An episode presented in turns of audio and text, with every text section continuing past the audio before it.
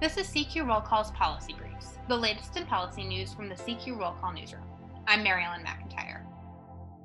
The incoming administration is set to make responding to the COVID 19 pandemic its top priority when President elect Joe Biden takes office next week. The team's healthcare officials will also be able to look to the executive branch's regulatory powers to advance its policy goals over the next four years.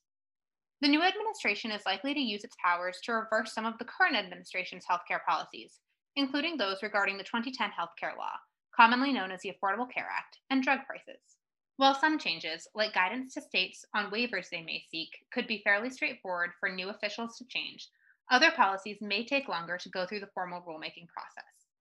Some of the policy reversals that healthcare experts expect include increasing the budgets for advertising around open enrollment and for the Navigator program, which help people sign up for health insurance coverage, as well as reversing rules issued by the Trump administration to allow for the sale of more health insurance plans that don't comply with the 2010 health law, like the longer, year long duration of short term health plans.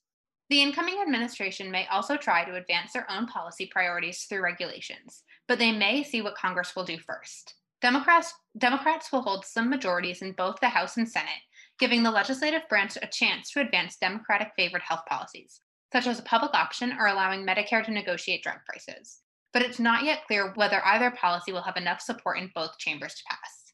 If Congress doesn't take up those kinds of policies, the administration could give states a chance to test a public option through a Section 1332 waiver, which allows states to make changes to their individual health insurance marketplaces. The administration could also test demonstration programs through the Centers for Medicare and Medicaid Innovation, an office set up under the 2010 health law that previous administrations have used to introduce new policies meant to lower prescription drug prices. Biden will also be able to issue executive orders, which can bring attention to issues and state the policy of the administration and direct federal agencies to take certain steps. While Congress is sure to try to advance healthcare policies, the incoming administration will have plenty of levers at their disposal too.